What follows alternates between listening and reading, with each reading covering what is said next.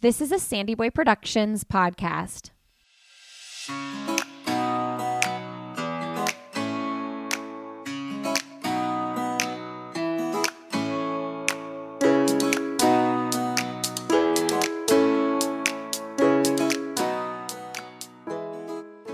Hey, everybody. Welcome to Why Is Everyone Yelling with Lindsay Hein. I'm your host, Lindsay, and I'm so grateful you are joining us today. Really excited about this guest, Shannan Martin. I have been reading Shannan's books, following her on social media for many, many years now, and I've heard her on about a gazillion podcasts. So to be able to actually talk with her for an hour myself was super fun. She is a mom, a wife, and a neighbor living in Goshen, Indiana. And um, we want to emphasize neighbor because she actually just wrote a book called Start with Hello and Other Simple Ways to Live as a Neighbor. She's very passionate about that. And that is something I am also very passionate about. So um, it was really fun to connect with her on that. She's also the author of the books Falling Free and Ministry of Ordinary Places. She's a phenomenal, beautiful writer. And in this episode, we talk about what it means to be a neighbor, but we also talk about her life and how she got to where she is now and how her views and thoughts have changed on a lot of things and how she's walked through that pretty publicly and what that looked like. She is a cook at a local nonprofit as well, dedicated to feeding her community and falls asleep most nights thinking about breakfast. That was straight from her website. Um, I love it though that she works at her local kitchen and helps feed her neighbors. She's the kind of person that um, I want to be neighbors with. I want to live across the street from Shannan and Martin. But more than anything, she encourages me to care for my neighbors and want to connect with my neighbors. Probably one of my favorite conversations I've had on this podcast to date. So I really hope you enjoy it as well. If you do enjoy it, please leave us a quick rating and review on iTunes or wherever you're listening so you know, new listeners can find it. If you find benefit in this show and, and you enjoy it every week, hopefully other people will do the same. And and uh, when they see the reviews on iTunes, that helps them decide, hey, do I want to listen to this show? So, um, if you want to learn more about this podcast or any of the shows in our network, just go to sandyboyproductions.com. All right, enjoy my conversation with Shannan Martin.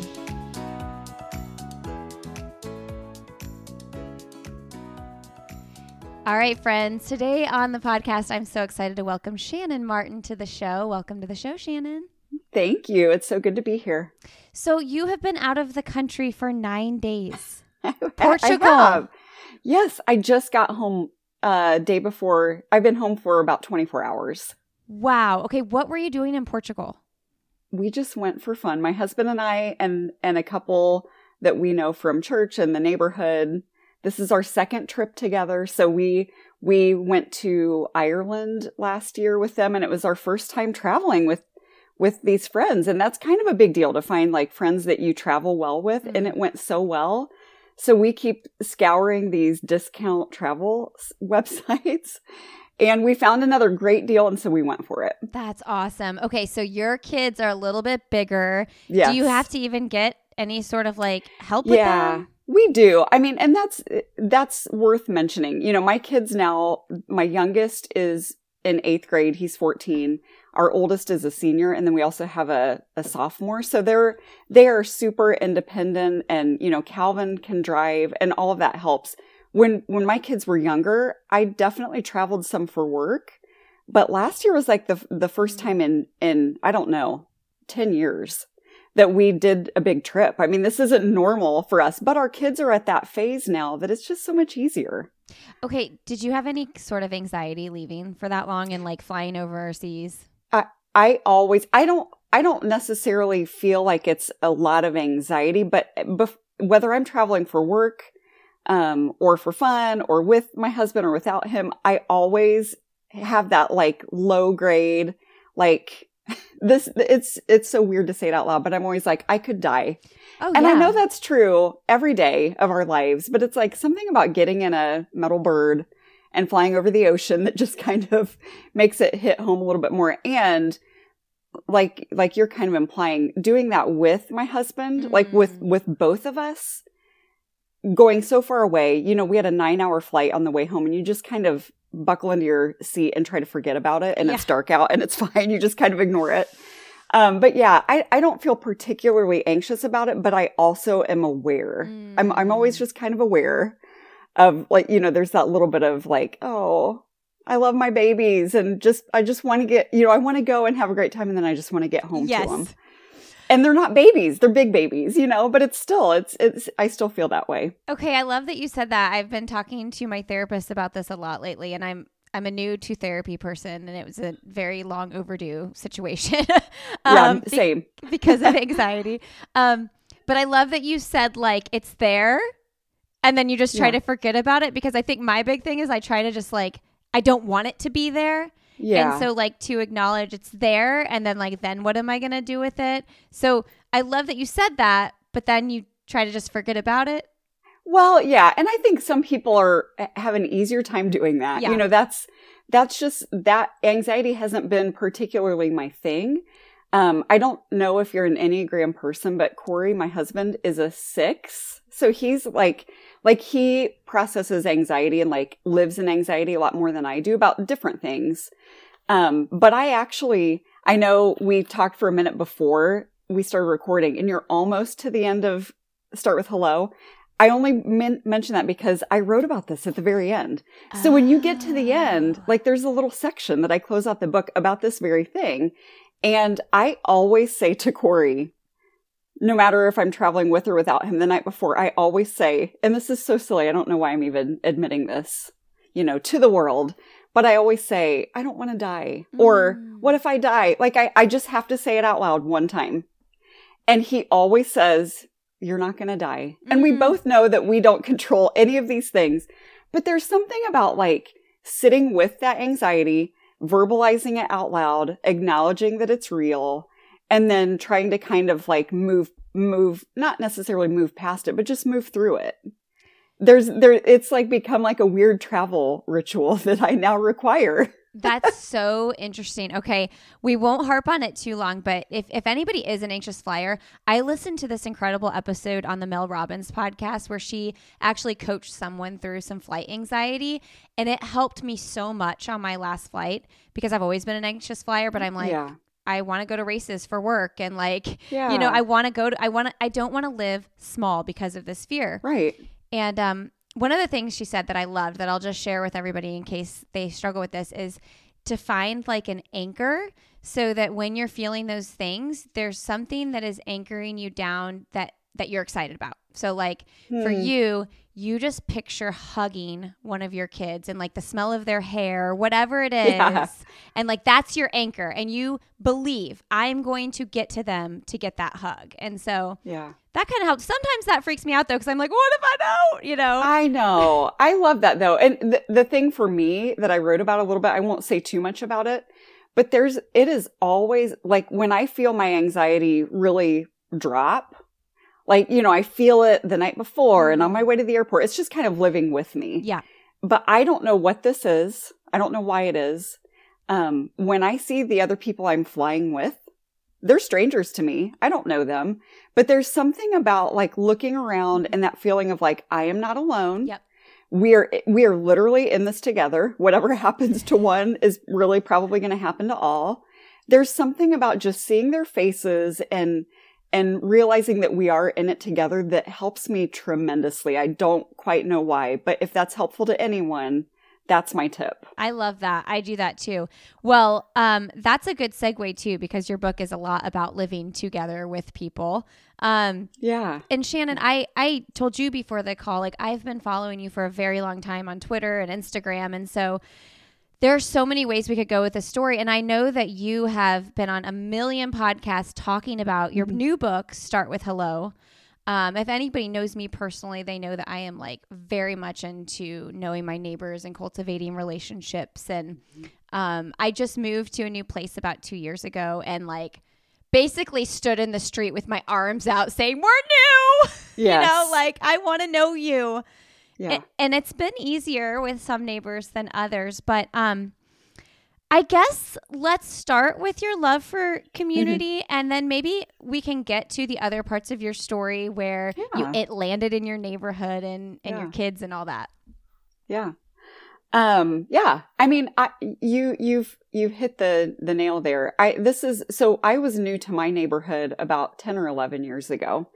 And, and so that sounds so long ago at this point. You know, it's like, this is, I've lived here in this house for longer than I've lived anywhere other than my childhood home.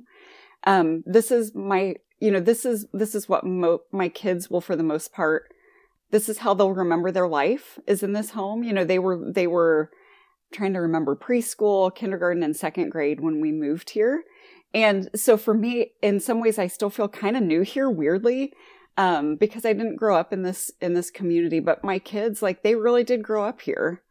Um, and so yeah, we, you know, from the point that we landed in this city, in this particular neighborhood, in this community, I was like you. I didn't know anybody. I am an introvert. And so there, you know, a lot of what I'm doing here is kind of wrestling with and against this, this real desire for connection and friendship and community with also the fact that I, you know, I'm not an extroverted person. I- have to kind of nudge myself out of my comfort zone to do these things. But I also, I just, I think everybody holds this, um, maybe sort of a, for some people it's quieter, for some people it's louder, but this internal loneliness where we want to go through life linked with with people around us. We don't want to go through life alone. We want to have people to celebrate with and to suffer with when those hard times come. We just we're we're crying out for this and we don't know quite what to do with it. And so when I landed in this new new to me neighborhood where I didn't know anybody, um, I just started to really ask myself different questions about about what the possibilities even were and and what could I expect and what should I expect and how do I do it? And and those questions have really informed really my entire career as an author. I just keep I just keep asking different questions about community and why it matters and who is our neighbor and you know how do we do this thing? Um, and and so yeah, my most recent book, Start with Hello, is kind of the the most practical nuts and bolts, spoons and forks. How do we do it? I wanted it to be a book that was going to be relatable to a variety of people in a variety of places because I happen to live in, you know, a, a just a regular kind of urban neighborhood, I guess, semi-urban. I don't know. The houses are really close together. Um, it's not a suburban situation, but I know a lot of us live in the suburbs. A lot of us live in apartment buildings in huge cities. A lot of us live in places like where I used to live, you know, rural, out in the middle of nowhere. No matter where we are and what our life looks like, we need people around us to help to help us know that we belong and to give us that shared courage for the future and hope and all those things. So so that's that's what start with hello really is. Sometimes I think living out in the country sounds really beautiful and blissful, but like I need that neighbor interaction when Yeah. I'm sitting on my porch or when I'm walking my kids to school. Like I I just like need almost like someone outside of this family like Right. just to Yes. pass by for my own like anchoring, I guess is a good word for it. Yeah. Can you tell us how you landed? Like, I know you guys did buy a house out in the country, and you decided like this this isn't what we're supposed to be doing here. Yeah. So so are you asking like how did we get from that to yeah, this? like you thought that was what you Mhm. wanted, and then Yeah. you realized, wait, maybe this isn't right. So yeah, how did Yeah. how did you come to that decision? Sure. Yeah. You know, we thought it was what we wanted because it was really all both of us had known. Mm. We had both grown up in kind of rural, out in the country, farm, housey contexts. Um, and I, and I think so many of us, you know, we are drawn to what's familiar to us. We're more comfortable with what's familiar. And so it, kind of feels like the path had been sort of paved before us. You know, this is just, this is what we knew. It's how our parents and siblings had lived and were still in a lot of cases living. And so it just felt like, oh, you know, of course, at some point, we're going to buy a house, a farmhouse out in the country with barns and, you know, all the things. And we're going to raise our family there just like we have been raised. And our kids are going to run around barefoot outside in the, in the pasture. And, you know, that was just the only image I really, um, had embraced. It was, it was the, the, the main possibility I saw for myself. I knew my childhood and life had been so good and positive and idyllic in many ways. And so I, I didn't have the imagination to see that there were other ways to also, you know, give children a, a good life and maybe a very different life. Um, and so, yeah, there was just a strange series of events that kind of put us into a place of recognizing wait, you know, we thought we were going to, this was kind of our forever home. It was my dream farmhouse. It was all I ever wanted. And we started to recognize that maybe there was, maybe there was something more for us and for our family. And, and quite honestly, the recognition that maybe that more for us was going to look like less. Mm. And that was something I had never ever considered for myself or for my children for my family and we we sold that bigger home and that that more beautiful in many ways home and and we we moved into a kind of a rundown overlooked and under resourced in some ways neighborhood that just a lot of people don't give a second thought to it's just kind of a, a drive by little neighborhood we packed ourselves into this much smaller house and sent our kids to the neighborhood school, which was a failing school at that time. Um, just everything about our lives started to, to kind of flip flop. And, and the life we thought we wanted for ourselves, um, we started to imagine that, that maybe there were different things that we could want and that there was a different path towards what it looks like to live the good life. And, and we just kind of set out with, you know, not knowing so much and, and being open to, to possibility and being open to to um, new new ways of being. And and here we are you know 10 years later. And it's just i just i have no regrets. It's just been it has opened me up to this idea of of living in a way that is interconnected with the people around us of living in in a way that we we should be and we can be open to difference that we don't have to be afraid of of people who live differently or whose experiences are different. Um, it just it cracked me open. It mm-hmm. changed it changed a lot about the way I see the world and the way I see my place in it. How'd you even find that neighborhood? You know, those are the things that are kind of just it, it, it feels like kind of happenstance yeah. or, you know, who knows how. We had looked at a couple of other homes in this city they were kind of across town in, in neighborhoods that are more like, you know, the brick street with the big historical homes. And they were mm-hmm. so beautiful. And mm-hmm. we toured a couple of those homes and they were beautiful. And I love old houses. I always have. And there was just something about it that I just, I remember walking, we had seen three houses back to back and we walked out. It was pouring down rain. We had these little tiny kids with us. And I said, I just, this just doesn't feel quite right. And Corey felt the same way. And then we ended up finding this neighborhood because of the, the actual block that we live on was being sort of positioned as like a, most of the block was abandoned homes at that time. And so there was a, a nonprofit organization that was, um, rebuilding these homes. And you know, I had always said foolishly that I didn't understand people who live in kind of cookie cutter houses uh-huh. where they all kind of look the same. And now we live in the white one. it's like a row of houses that are all basically the same house. Ours is the white one. Um, but yeah, that, that kind of piqued our interest in, in different ways. And, and by the time we, we kind of, I keep looking out the window here. Yeah. By the time we found this neighborhood, it was just, it was so much of what we were looking for that we didn't know we were looking for. You know, mm. I, we are, my husband and I are white parents of four non-white kids. And that is something that if I'm being honest about, you know, 12, 13 years ago, I wasn't even really super aware of, of what that meant and why that mattered and why, why there was, um, why, why we could actually cause harm through that dynamic. And like, there was just so much I didn't know then. But what I did know was that it was not a good idea to raise my kids in an, in an all white community, which is where we had been before. And so we, we, you know, came upon this neighborhood that is just super diverse in every sense of the word. And there was something about that, I think, that was like, uh, unfamiliar in some ways, but, but also an immediate you know, comfort to my, to my mama heart and just feeling like, oh, you know, our, our kids, that this might be a really, really beautiful place to raise our kids. And it just has been. Hey, friends, a quick break here.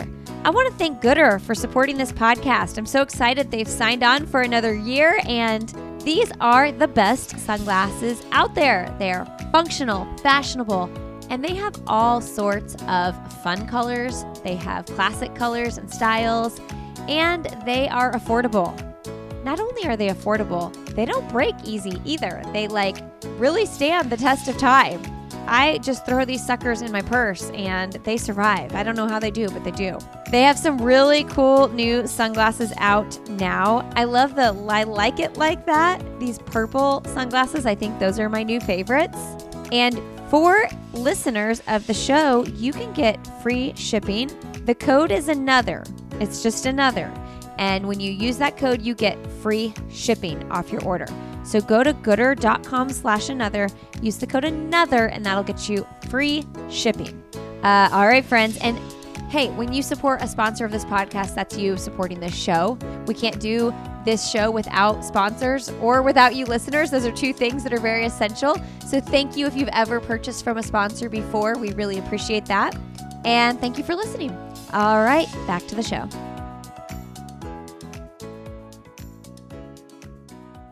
Who are some of the people that you've looked to or like the authors that you've read that have helped you guide you through that process of being white yeah. raising non-white children oh man um where do i begin i would say i wish i had a list ready for you i i'm read, sorry i should have asked you that no that's time. okay there's a book um and i'm just gonna I'm just going to yeah. pop this open if that's okay because yeah, it is a book. I just want to get her name right. Mm-hmm. Um, Melissa is her first name. Melissa, I think it's uh, Guida, Guida Richards. Okay. She has a book that came out re- more recently. It's called What White Parents Should Know About Transracial Adoption. Okay. Melissa Guida Richards.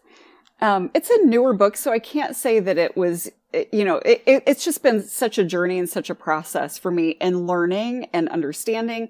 Part of it is just as my kids get older, um, you know, they face different things and, and I've had to do my very level best to, to keep up and to be a, a safe person for them and to bear their, their own feelings and experiences in a way that was not going to center my own self and my own feelings and, you know, to believe them, to believe the ways that they have been subjected to unfairness and racism and prejudice and all those things. So part of it has been that process of, of them getting older and just being out in the world more and a little separated from me, you know, and that changes things as they get older.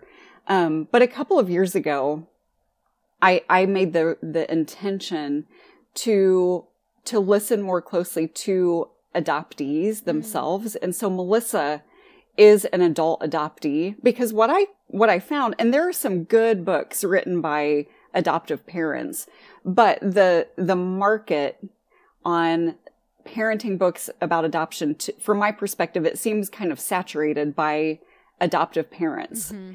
And so there's value in hearing from some of these folks, but what we really need to be listening to is the adoptees themselves, um, adopt, uh, sorry, birth parents who have made adoption plans for their, for their children. And so I just kind of set that in, intention that I was going to more exclusively read those perspectives. And it was challenging in some ways.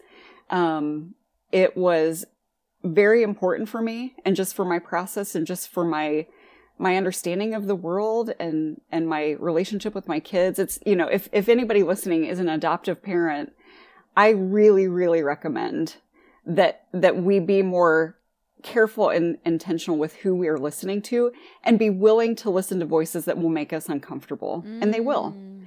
Um, and they have, but in ways that have been really fruitful for me. Yeah, that that's tough and that's something that we've been talking about a lot in our country over the last few years especially yeah. listening to things that make us feel uncomfortable and also yep. things that make us realize like oh shoot like i had that wrong the whole it, time that's it yeah yeah You do a really good job talking about that openly too um, on your spaces of the internet. And I wonder if you can walk us through like what that's like for you. Um, maybe even coming all the way from your background, working in politics mm-hmm. to like, and your Christian. I'd love to hear like your Christianity and like your your heart with yeah. that as well, like that progression of how your life has changed. Yeah. I know that's a big, like, really big I thing. love it. But I've kind I of like it. seen it happen a little yeah. bit. Yeah. I think anybody who has followed me for for a while, I mean, especially there, there are still some folks who who followed me back from the farmhouse when I was blogging under Flower Patch Farm Girl. Is that when you, is that, do, do you um, know about that or did you come upon I me later? I think I came after, but like I've heard the stories. Yeah. Because I've yeah. heard you on plenty of podcasts. Yes. That's the, that, I wrote that whole story as my first book, Falling Free, is kind of like that, the big shifts in our lives. Um, I, I would say, you know, to, to try to, I love the question and the answer is so layered and complex but to try to kind of to kind of pare it down uh, without scaring people too much. like so much of my life really did flip. Mm. You know, my husband and I, 15 years, we've been married now for, I don't know, 23 years for a while. When we were first married, we were, you know, we had both grown up in, in Christian evangelical homes. We met at a small Christian college. We really believed that we were living life as we were supposed to, which meant for us that, you know, you only move up the ladder. You never, you never take steps back down off of the ladder. You only move into bigger homes. You only take jobs if they pay you more money. And, and that was just the, the trajectory that we saw. That was what was kind of, um, you know, applauded and we were doing that. And so we felt like, you know, we've, we've got this together we're doing everything that we're supposed to do. And at some point when, when things started to really rumble under, underfoot, when we were back living in that farmhouse, we, we started to understand in a way that's hard to really describe, especially briefly, um, that we were really living the American dream. We were not living some Christian ideal. We were living the American mm-hmm. dream mm-hmm. with a side of Jesus. You know, mm-hmm. our Christian faith was important to us, but we were just kind of bringing Jesus along with us while we moved up the ladder. And, you know, we, we had both worked in federal politics at that point. We lived in Washington, D.C. for a time. My husband worked for two United States congressmen. Our politics were very, very conservative. We both worked in very conservative spaces. And, and over time, that started to maybe make some minor shifts but it was it was honestly moving into this neighborhood mm. that really um, kind of unraveled some of our worldviews that we had held so firmly to and and for us trying to then disentangle or make sense of you know our faith and our politics you know, to, to live as people whose, whose politics, whose view on the world was informed by our faith. I think we had said for so long that that's what we were doing, but, but there came a point in time where we found ourselves, um, unable to explain some things. Yeah. There were things that just weren't fitting, things that, you know, are, for, for Jesus people, which I know not all of us listening here are, and I love that. Um, but you know, we're Jesusy people. And so that's, that's what we look to as kind of our, our ideal or, you know, what we want to model or we want to model our life after the life of Jesus. And, and we found, we found places in our political worldview where these things just did not match up anymore. And it was kind of, you know, it was scary in some ways and and there was some relational fallout as our as our political perspective started to shift um but but i guess the good news is that we can be people who who ask different and better and harder questions. We can be people who change. You know, somebody said once to me a long, long time ago, I don't remember who, God doesn't change, so we must. Mm. You know, if we're trying to, to be closer to God or closer to, you know, whatever it is we're looking to, to, to per- give perspective on our lives, that, that implies some growth and that implies some movement and some change but eh, but we we came to understand that for us the the framework could hold up you know we could say we want to live our lives in a way that eh, that kind of Jesus gave us the roadmap for. Jesus's life himself is the roadmap for us. And so we can look to that first as as the thing that informs the way we live our actual life here in Goshen, Indiana. And that even if people around us don't understand, and even if people are upset, even if it's disruptive in some ways, um, that that we can hold that integrity and and really believe that that there's a way to do it. And and it won't be easy necessarily, but there's a way to to live that way. There's a way to honor our neighbor. I mean, I think that's where so much of of you know this this obsession with living as neighbors came from because you know that that was one of the one of the key verses throughout scripture love god and love your neighbor well if i was being honest i had no idea what that meant and i had never really interrogated that question so so to move my my faith and my political um ideals away from what is best for me mm. and you know what what is my personal freedom what is best for my child, what is best for my family, and to be able to kind of widen that scope to we really are all in this together. And, and we really do need to be loving our neighbors well. Um, and in real life, not just in theory, but like with our lives and with our time and with our actual selves. And, and, you know, that's going to complicate life a little bit, but uh, we've got to we've got to figure out how to do this. And and so those things all started to kind of merge together for us in a way that made sense. Gosh it's one of the hardest things as a parent i think. You know you mentioned your kids the school they went to was a was a failing school at the time and it's like we want what's best for our kids. Yeah. Always. Yeah.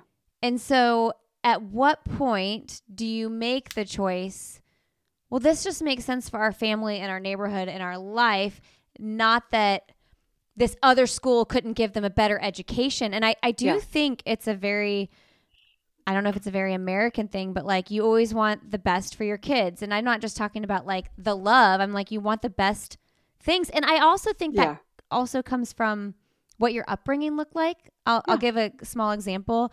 Um, my sister and her husband, her husband came from a very traumatic background and it is very important to him. He didn't have a lot as a kid, and it is very important to him that his kids yeah. have all the things. You know what I mean? Yeah, sure. He provides yeah. that. Um, so I always think about that when I see how big their Christmases are, and I try right. very. I'm like, I'm not going to judge that because that's coming yeah. from a place that I do not understand. That's it. Yep. Um, but yeah, I'm just curious, like as you make those decisions, and and in your marriage as well, because sometimes your husband might say, well, I, I think this makes more sense. Like those are hard conversations. Yeah. yeah. First of all, I don't think there's a right way. I don't think there's one right way. I think for my family, we've, we've fallen into some things that work well for us and, and some things that are, you know, they're just kind of, we, like, like you said, Lindsay, like we all come from different places with different experiences in the world and and that informs who we are and what we want and and you know how we go about those things. And yet there you know for us like one of our ideals as a family just be it, it, started to be you know we we landed in this neighborhood and we fell into this new understanding of like oh all kids deserve a good education. Mm. all kids deserve safety. All kids you know it, it it just we were suddenly surrounded by kids with with who came from different places who suffered in ways our kids had not suffered.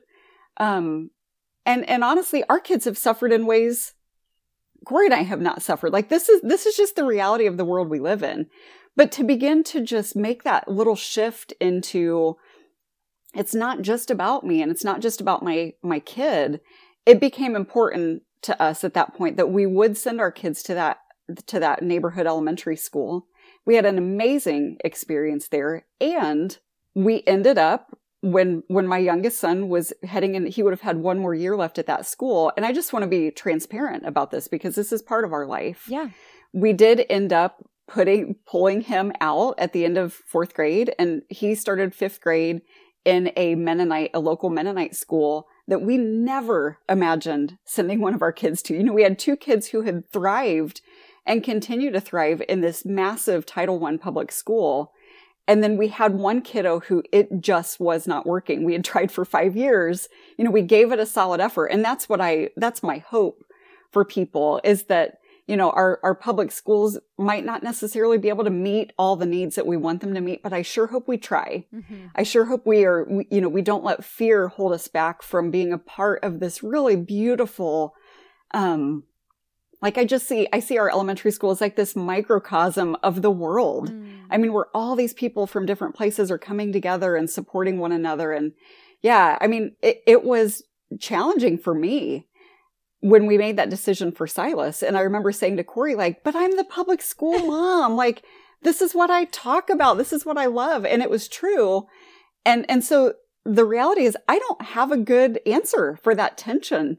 I don't know what to do with that tension because at that point, what I knew for sure was there were other kids like my Silas who, who needed things that that school was not able to give and who did not have the, the privileges we had to make a different choice. Yeah. All I can say is that I hope I carry that tension with me forever. Mm. And, and the other thing that I would add is, you know, people kind of throw this around as like, well, you know, we can always support public school, even if we don't public school our own kids and we can.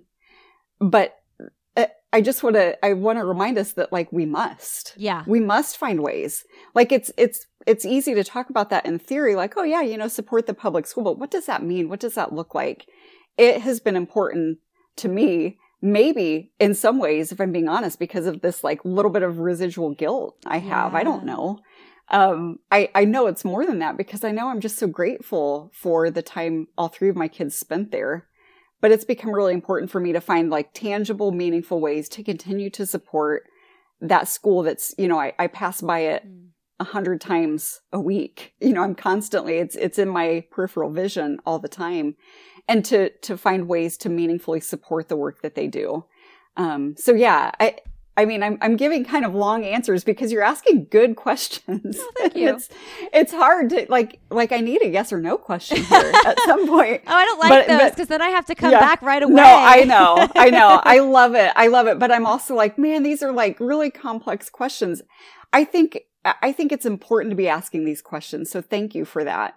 And thank you for giving me the opportunity to be honest about some of this. I, I think it comes down to, for me, we have to be willing to sit in complexity. Mm. We have to be willing to be um, uncomfortable. We have to be willing to look around us and say, you know, this is what works for our family. This is what matters to our family. But there are a lot of other people around us who also matter. And so the choices we make should not diminish um, the opportunities that, that others have. I mean, we just have to be willing to stay in that tension.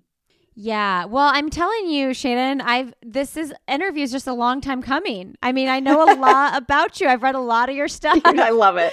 um yeah, those are really interesting points you brought up and it actually made me think about just like during COVID when schools were closed and like the privilege so many families had of yeah. just like having their pods and like yeah you know it was like so simple or like pulling their kids and sending them to private so they could be in yeah. person and like the um the very obvious differences this different yeah. l- like ways this was affecting different yeah. people um and i'm also i'm on the um this board committee thing for my kids school which is a public school and um we have a lot of refugee kids at our school yeah and um, so we have three additional teachers at the school, which are very important because English is a second language for so many kids. Like they need yeah. additional teachers.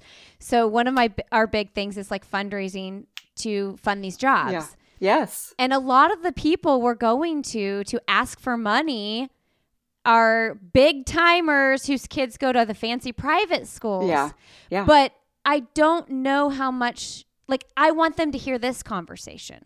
Yeah. Like I yeah. want them to see more than like okay, my taxes pay for the public school. Like I want them to hear the heart behind why yes, I may send my kids to this school, but like this is these are the ways I can get behind supporting yes. the public school.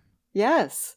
I think I, I I just think we we owe that to each other. I really do. I'm comfortable saying I was like, yeah. is there a better word I yeah. could use? I have, as you know, if you follow me long enough, like I, I do have big opinions and I have big beliefs and I, I am uh, pretty direct with with some of those things sometimes. But I think we owe it to each other that that even if you know even if we end up making different choices, I think we need to be honest with ourselves mm. about those choices that we're making. And that's why, you know, I, I try to just be really transparent about some of these decisions our family has made. Um, because it's, you know, there's that part of us that, that's like, oh, this is uncomfortable. I, I don't even want to talk about it. I don't want to think about it. It's not anybody's business but my own.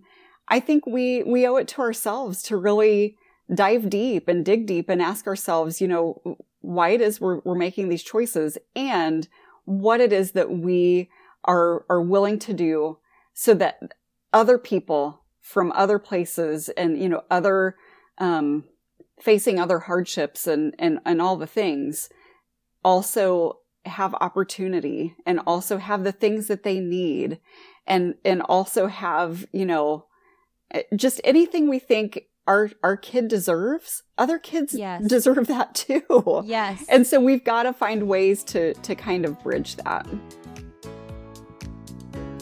Hey everybody. A quick break here to tell you about lagoon pillows Oh my goodness. Is sleeping not the most important thing on the planet? There is nothing I love more than crawling into bed at night and laying my head on my comfy pillow. Let me tell you about the best pillow I have ever laid my head on, and it is the Fox pillow from Lagoon. So, Lagoon has a two minute survey you fill out, and it will cater what pillow you purchase to all of your needs. Are you a side sleeper, a back sleeper? Do you sleep hot? Do you want a firm pillow, a soft pillow? All the things. Do you want to lay flat? Do you want to be up a little bit? And they put you to a pillow they have designed for your needs. It is the most comfortable pillow in my 39 years of life I've ever slept on and you all can save 15% when you check it out. And I, I'm telling you, you will not be disappointed. I'm very passionate about my sleep, even more passionate since having children. Uh, go to lagoonsleep.com slash Lindsay, and for 15% off, you can use the code Lindsay. That's lagoonsleep.com slash Lindsay, and use the code Lindsay for 15% off your order. All right, friends, back to the show. Do you ever like feel like uh, you know when you get into a tiff with someone online and you you do such a good job like listening and you know being open to these conversations, but at the same time it definitely causes like it has to cause some inner turmoil and like do you ever just yeah. feel like I don't want to do this anymore? Oh, for sure. I mean, I I have a bigger capacity maybe for conflict than other people have. Mm. I am an Enneagram 8. Okay. And I just have the capacity to lean in. I have the energy for that that that most other people like they kind of have to tap out a little sooner. Yeah. And so I, I think I'm uniquely positioned in some ways to just lean into that a little bit longer. But, and, and it's really important to me to to have these hard conversations and to stay in it. Yeah. Like I, I don't want to be someone who lobs a hot take onto the internet and then turns my phone off and, and go, you know, like if I'm going to, if I'm going to start something, I'm going to finish it. I'm going to see it through. I'm going to listen. I really am going to listen. I, I won't necessarily change the way I see the world, but I think listening to other people changes us. Yeah. In small ways, in, in ways that matter. Um, but when I, you know, when I go go all the way in on something, if you if you pay close attention, you'll notice at the end of that, I tend to do these things on Instagram stories number 1 because it's a great way to interact. Mm. And it goes away in 24 hours. like there's a natural ending place to the conversation. I usually end up saving them somewhere, like make a highlight or whatever, because they can be good learning moments. Uh-huh. But it ends in 24 hours and then you won't see much of me that that following day. Because i do like there is that reality of like we are finite people with finite energy and resources. And so i can really give a lot of myself to to complexity and discomfort but then i need to like be alone. I need to introvert. I need yes. to have like my my introvert um you know restoring myself by by not by not being in places like that for for a minute. So I think there's a balance there too. I like that you mentioned that you're an Enneagram 8 because I I get anxiety for people when they're in these conversations online because I'm Yeah. an Enneagram seven. Yeah, right. I think I have some sick stuff going on, like when you're talking about your husband's, you know, Yeah. that stuff. Yeah. I'm like, oh yeah, I, I resonate with a lot of that too. Um, but I have no capacity for it. Like, Yeah. I'm like, that's, that's true. I cannot. I can't handle it. Like, yeah, yeah. even if a friend, like one of my very good friends, will like bring something up, I'm like, okay, can we just like be happy La, about la, it? la, la. Right. Yeah, like you, you do you, I'll do me. I love you, Yes. you love me, and can we like not talk about it anymore? yes. Yes. I I love it. yeah, I love it. I think it's helpful to hear that there are other people with other wirings and personalities Yes. who like you're going to approach things in a different way than I am. yeah, And both ways are helpful and necessary. And it takes all of them. It takes all the ways. that's right. You know, I really believe that. Okay, so we do have to transition quickly into um, being a good neighbor and what it looks like to be a neighbor with with this book that you wrote, Start with Hello. And um, one of my very favorite things, I am the perfect example of this, and this is how I live: last minute, all day, every day. Yes. And same. maybe is that an Enneagram Seven thing? I don't know. I don't know, but it's a me thing. It's like I, if you tell me today, hey, do you want to go do this really exciting thing in 10 minutes? I'm like, yes. But Yeah. if you tell me it's in three weeks, I'm like, what? I don't know what kind of mood I'm going to be in in three weeks, Yeah. you know? Yep. Um, and so with, with neighbors and getting to know your neighbors and your community, I think one of the, one of the biggest obstacles is fear of rejection. Yeah. And I love this piece that you talk about. It's like the rejection is not as high stakes if it's Yeah. like, hey, this is last minute, but if you're free today, come on over. And that's Yep. what I always do. I'm like, Friday at noon, if it's beautiful out, I'm like, I will just text the whole street and be like, Yes. anybody who wants to come, come over around five. Yeah, I love that. Yeah, and and if people say no, you're not like, "Oh my gosh, they hate me." Right. Like they might have had other plans. right. If you yes, I mean that is I love that you pulled that out of what I wrote. Um because it's true. When when we can get into a better rhythm and practice of being a little more spontaneous, that helps us because like you said, you know, when you're feeling it, when the stars align for you, then you can throw out an invitation for whatever. And and and it takes the pressure off you. It makes it easier for you. If we're not going to make this easy for ourselves, we're not going to do it. no. So that's a way that for me, that makes it easier for me too. But then it also makes it easier for the other people because they don't have to make some big commitment that they might, you know, they don't know what they're signing up for. Um, and so what usually happens is some people can say yes and some people can, you know, they can't. They take a pass. But I also wrote in Start with Hello about, you know, one of the times my husband and I did that, we were in a place of like, we just wanted, we needed more friends. Yeah. We needed people around us. We sent out one of those, like, our kids were like staying with a grandparent over, overnight, which doesn't happen a ton, but they were going to be gone for the night. It was during the summer. We sent out this massive, like, Facebook messenger thing saying, like, hey, who wants to come and hang out on our patio tomorrow night? Bring a snack to share. And there were three couples who showed up and a bunch of people couldn't make it for whatever reason. That was fine the three couples who showed up, like we hardly knew them. We didn't know any of them very well. And they have become like some of our absolute best friends. And it was, it was like the magic of that, like last minute, like, why not? Mm-hmm. What's the worst that, that could happen? So yes, I mean, I could tell a hundred stories about how making that like spontaneous ask is just the way to go. How about like connecting though with neighbors that it feels a little uncomfortable or awkward? Like you're like, how is this going to work? I mean, one of the Mhm. one of the relationships you've talked about, I don't know if I heard you on a podcast or read it in the book, is is a lady that was like 25 years older than you, and she ended up being your very Yeah. one of your very best friends. I know she's passed away since, but Yeah, Um, Becca. Mm, Rebecca. yeah. And it made me think too, like we have these elderly neighbors across the street who've lived in this neighborhood for 60 years. I think he's almost 90 and she's like early 80s. And I'm like, we really need to invite Bill and Maxine over for dinner. Mhm. And I've been hesitant because of COVID, kind of like, Yeah. you know, they're old, Sure. really, really old. Um, and I don't, you know, but I'm like, well, just, we just like do it on the back porch or whatever. Yep. But that's kind of intimidating. Like, would Bill and Maxine want to come over? We have four really rowdy little boys. Like, we are very, I'm like afraid one of my kids is going to knock them over. Right, right. Bill, and- you said Bill and Mary. Maxine. Oh, M- M- Bill and Maxine. I love it. I know. I I do. I think what you just said. Like, do they even want to?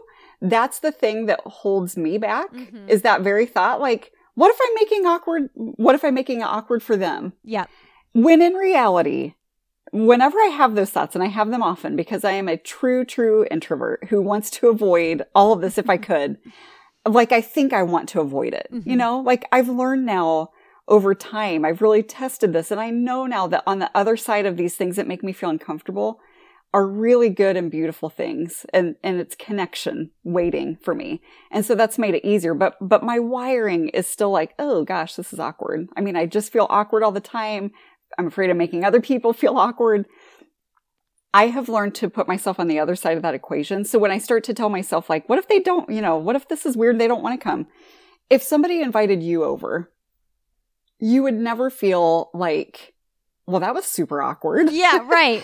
you know, you might feel a little nervous just because you don't know them, but you would also probably feel pretty honored, you know, to be asked, to be invited. So I try to just kind of flip that. It helps me tremendously to do that. Be- because we, you know, we, we put up barriers that are not helpful to us when we decide things for other people. Mm. Um, and I do, I, I have to push, fight against that all the time. The other suggestion that I would make is that you say, where do you live? What state are you in, by the way? Um, by the way, I used to live in Indiana and now I live in Oh. North Carolina. okay. Yeah. Okay. Well, so weather permitting, whatever that means for people, like it's finally starting to warm up. Just we're kind of inching towards spring here in Indiana. So during the winter months, things like this feel a little So harder. harder. But when things warm up, I mean, say to your neighbors, would you want to come over after dinner Mm. for an hour? Mm.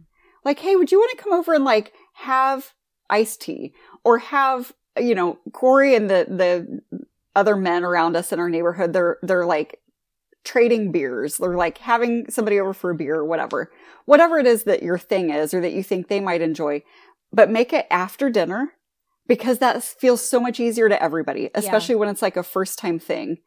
And then it also like then you're not worried about food, you're not worried about what do they like and you know all the prep work and all of that. I, I had friends, a- anything I know about this stuff I learned from the people around me, 100%. And so I'm thinking of my friend Grant who invited us over years and years ago and said, Hey, would you want to come over after dinner for popcorn? Mm. and he popped popcorn and poured cups of ice water. And, and we knew it was like going to be like, you know, it, it wasn't going to be like a four hour affair. It was going to be like a 90 minute thing. And then we were going to go home. And that made it easy for him to offer. It made it easy for us to say yes. Yes. We have to find ways to make this really easy for everybody so that we do it more. Yeah, because we think it has to be this big thing, and I will say it right here. I make it a big thing. Like Yeah, I think we I all do. think We think we have to. And part of me, sometimes I, once I invite somebody, I start inviting more and more because there's two things. One, I don't want anybody to feel left out, and I'm kind of obsessed with that. And then two, Yeah. The more people, I feel like the less awkward because then you don't have awkward silences. If it's just you and another couple, That's like true. there's like some navigating there, like filling the Yes. space that you feel like you have to do. Um, but yeah, I always over invite for those two reasons. I love that though. and and it, it increases the likelihood that some people will be able to Yeah. because some people won't be able to. But um, financially, there is a barrier for some people. And because I will Yeah. say, like, Yes. if I go all out and I invite all these people, I'm going to Trader Joe's and spending a lot of freaking That's money. right. Yep. And I, I mean, I want to have that atmosphere, but you don't have to do that. No, because also uh, there's nothing wrong with doing that. And sometimes I do that and I've I have many friends who do it really well. Yeah.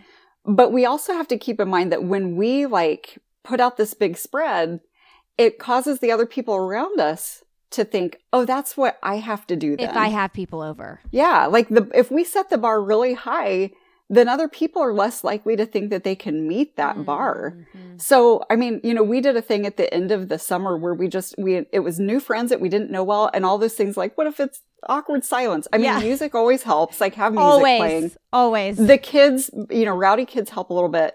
And we just said, do you want to come over and make s'mores? Like Mm. make it a specific thing or, you know, put out a mass invite. Who wants to come over tomorrow night or this weekend or whatever and bring something Bring to share? Yeah.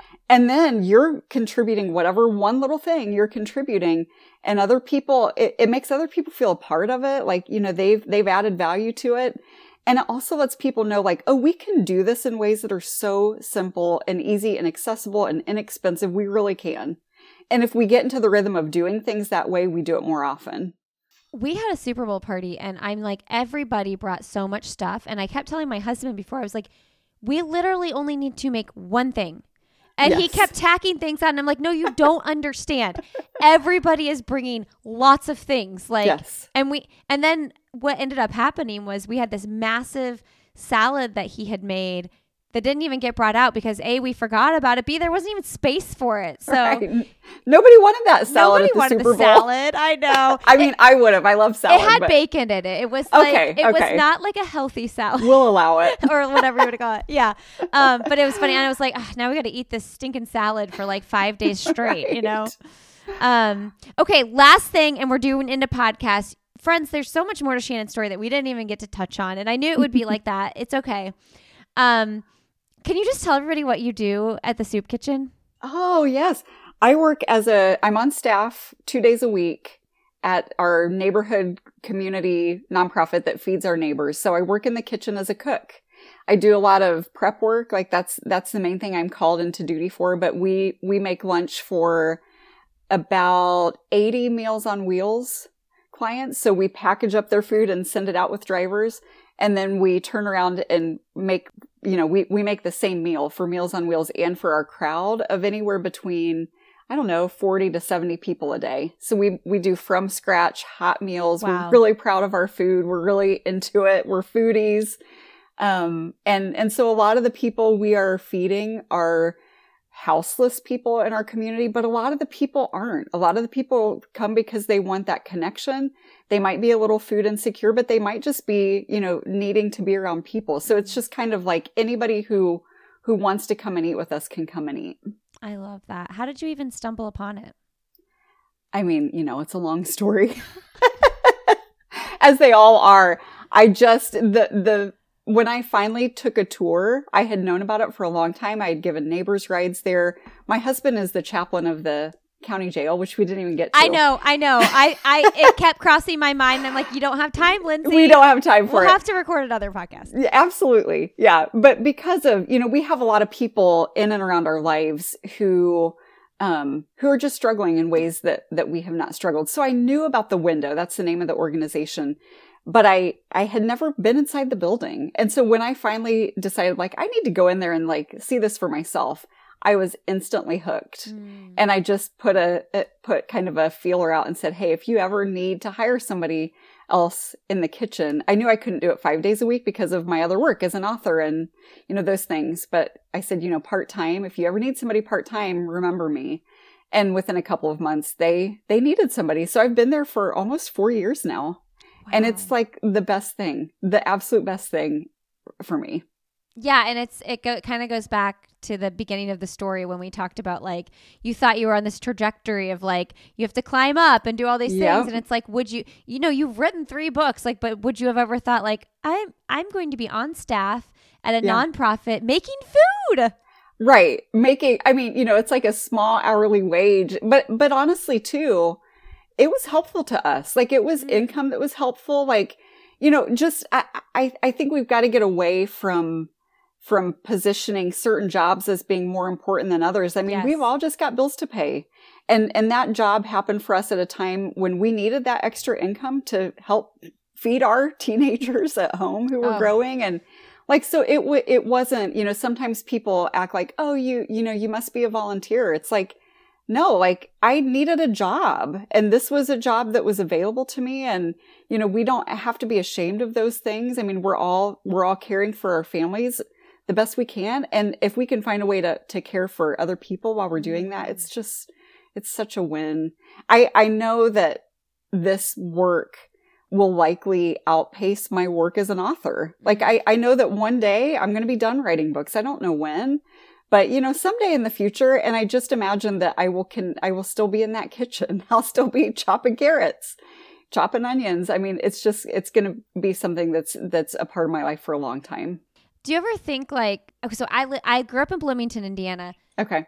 Lived in Indianapolis for my, the majority of my adult life, and we just moved to Raleigh, North Carolina, like two years ago. Okay. And I'm part of the reason we moved is because we were restless. Mm-hmm. Um, part of it was my husband's job. Um, but like, do you ever think like the older I get, the more I'm like, is this it? You know, like Yeah. it just Yeah. feels like scary or like, you know, and part of me now that we're here, I'm like, oh my gosh, I would have never known these humans. Like we'll be walking to school with our kids and I'm like walking by Steve and Yeah. Allison and I'm like, I would have not even known these people existed and I can't imagine that. So do you ever like get that like sense of urgency? Like, is this it? I I used to have that more and I still like I am always up for an adventure. Mm. like that's part of who I am. Um but I got to tell you, the longer we live here, the more I cannot imagine doing this again. And I, and I say that knowing that if that that these things are not always within our control. You know, I'm not going to be the one who says like I'm never leaving. I Yeah. tried that when I lived in that farmhouse and and we know how that went. So I'm trying to hold things loosely and be open to wherever life takes us.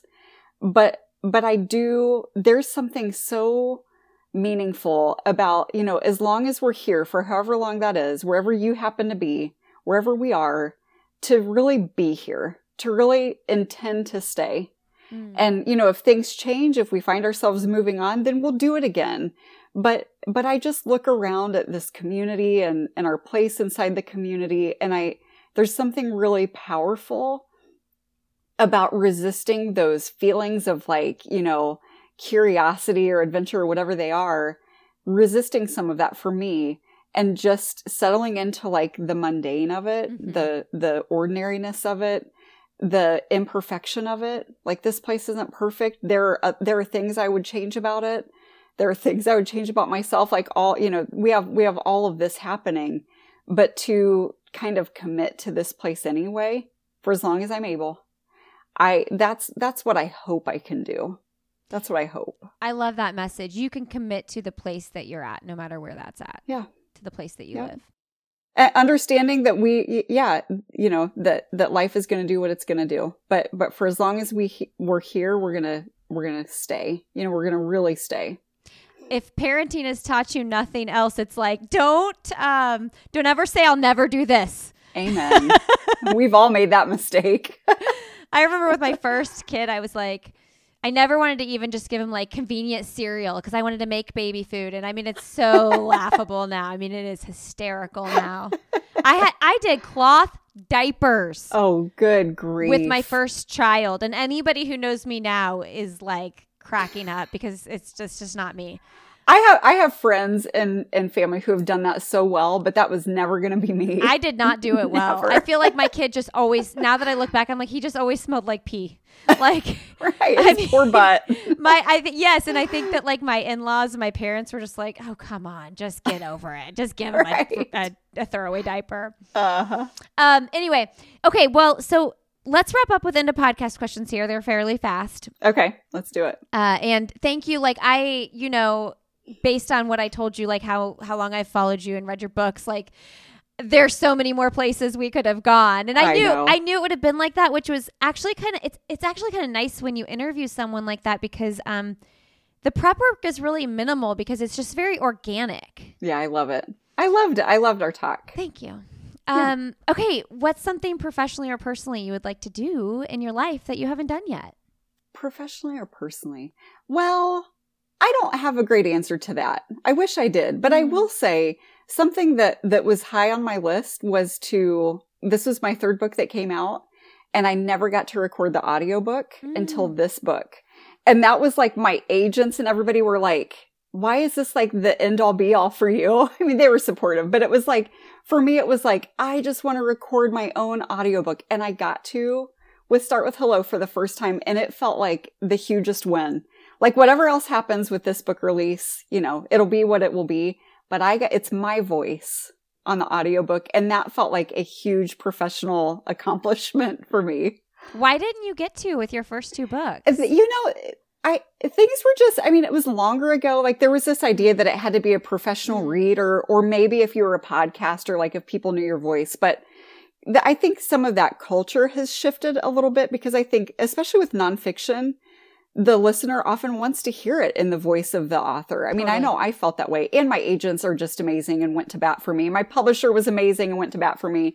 So the stars just finally aligned for whatever reason. And it was so much fun doing it. I cried a couple times in the recording. Like you just, you just get the real, you get the real story when it's the, the person who wrote it. Like I know where to put the inflection. Like I know what I was feeling when I wrote this. And so that comes through when you listen. So it was just, it was a big deal for me. it kind of i'm not i haven't written any books but it for me i feel like it would feel like the like final like seal like yeah. you actually got to like, read this it is my all. stuff. Yeah. Yeah. You know, I'm, it was always like strange to me to think of another professional Yeah. reader in the world being like, my husband, Corey, blah, blah, blah. Like it just was so weird to me. So yeah, the start with hello is the one that like, if you're an audiobook person, you'll get to hear me read it. oh that's awesome um well speaking of books do you have a book you recommend a recent book you've read that you love I'm always, always reading many books at the same time. I read incessantly. I, I'm going to recommend a couple books to you. Two. I'll limit it to two. Um, recent reads. What Cannot Be Lost by Melissa Zaldivar. I don't know if you know her. I don't think It's a a fairly short book. It is gorgeous. It's about, uh, it's a Christian book. The subtitle is How Jesus Holds Us Together When Life is Falling Apart. It's written by Melissa. She's a young, um, young woman. She's unmarried and that, you know, singleness is kind of one of the things that is like a theme that she talks about really beautifully. She's funny. It's about grief, but it's also about like Taylor Swift. Like she, she brings in all these really, she just has such a unique voice. And I, and it's about, I, sh- the, the main thing I should say, it, it's, it's kind of based on the book Little Women. okay Like it's, it's like all these like intersecting parts. I loved this book so much. So that's my first one. And then this is a book, Roses in the Mouth of a Lion. This was a library book. It's a novel I took to Portugal with me. Like I took a whole library book with me Uh-huh. and three other books because that's how I roll. Um, by Bushra Rehman. I loved it. I just, I read it really quickly. I, I, I'm really careful. Like I want to take books that I really love overseas because you're stuck with them. yeah And I read the first like two pages and I was like slammed it shut. Like I love this writing so much. I'm going to save it and take it with me. And it was, it, it came through. That's the best when you get that in a book. I felt that way about the Midnight Library. Like the third page, I was like, I love this. Like I, I, I already don't want it to end. yes, that's exactly what I was about to say. Yes. Um, do you have somewhere you recommend taking kids, like a fun outing you've done with your family? when my kids were little, we did a lot of what we called pizza park, where we would go sit at a, like we'd order a pizza to go in a box and then go spread out a blanket at the park. And it was like with little kids, like sometimes that's the best you can do. Like Mm. restaurants are really hard and expensive. Don't act like it's fun. no, no. And then you're just mad that you spent the money and everybody's in a bad mood and you don't get to eat your food. And so, and sometimes that's an easy thing to pull other people into. Like, Mhm. hey, who wants to meet at the park? Bring a pizza. Like, Yeah. put a frozen pizza in there and do whatever you got to do. Or I'll bring pizza, you bring chips, whatever. Um, that was something that worked really well for us when our kids were little. And now that they're older, we just take what we can get. Yeah, I bet. like if we can get them all in the same place together, that's a win. I know I'm still in the. Sw- I'm like in the. Sw- I think I'm in the sweetest of sweet spots because I'm out of diapers. Like my youngest is four, and my oldest is ten. So like, yeah. I know people still want to be with us. Yes. Sometimes too much, you know. But like, I know I'll miss it. I know all the things. You will. You will. Um. uh. We went through phase two where we like literally just didn't go out to eat for like three years. I was like, "This is stupid. I, we're just not doing Yeah, it. right, Like, there's just right. no point. I'm not trying to. There's there's no. I'm not trying to prove anything. Nope. Um, okay, last question. What is your last message to leave with our audience today? My last message is that it is not too late to find connection. You know, we, we think back to when we were kids and it felt so much easier and we just kind of looked around us then like, oh, hey, we're in the same class. Let's be friends. Mm-hmm. Oh, hey, we're on the swings at recess. Let's be friends. We can do that in adulthood. Mm-hmm. And, and we miss out when we think we have to find like our perfect match. So often some of the best friendships and connections happen in ways that, you know, might not make sense on paper. So rather than looking for people who remind us of ourselves or who feel really comfortable, let's just look around and see who's right in front of us and, and go first. Just reach out in whatever awkward way. Awkwardness is part of it and it's fine. We'll all be fine. Mm-hmm. Um, but it's not too late to start. It's not too late to, to build that, that connection that we need as we make it through life. Thank you, Shannan. Thank you. I loved it. All right, everybody. Thanks so much for being here today. Thank you, Shannan, for coming on the podcast. You all can learn more about Shannan and everything she's doing. Go pick up her books. Um, her website is shannanmartin.com. Uh, you can find me on Instagram. I'm Lindsay Hein626. I'm at Lindsay Hein on Twitter. And if you want to learn anything about this podcast or any of the shows in our network, just go to sandyboyproductions.com. All right. Thanks so much for being here. I appreciate it. I'm so happy you're here. Have a great rest of your week.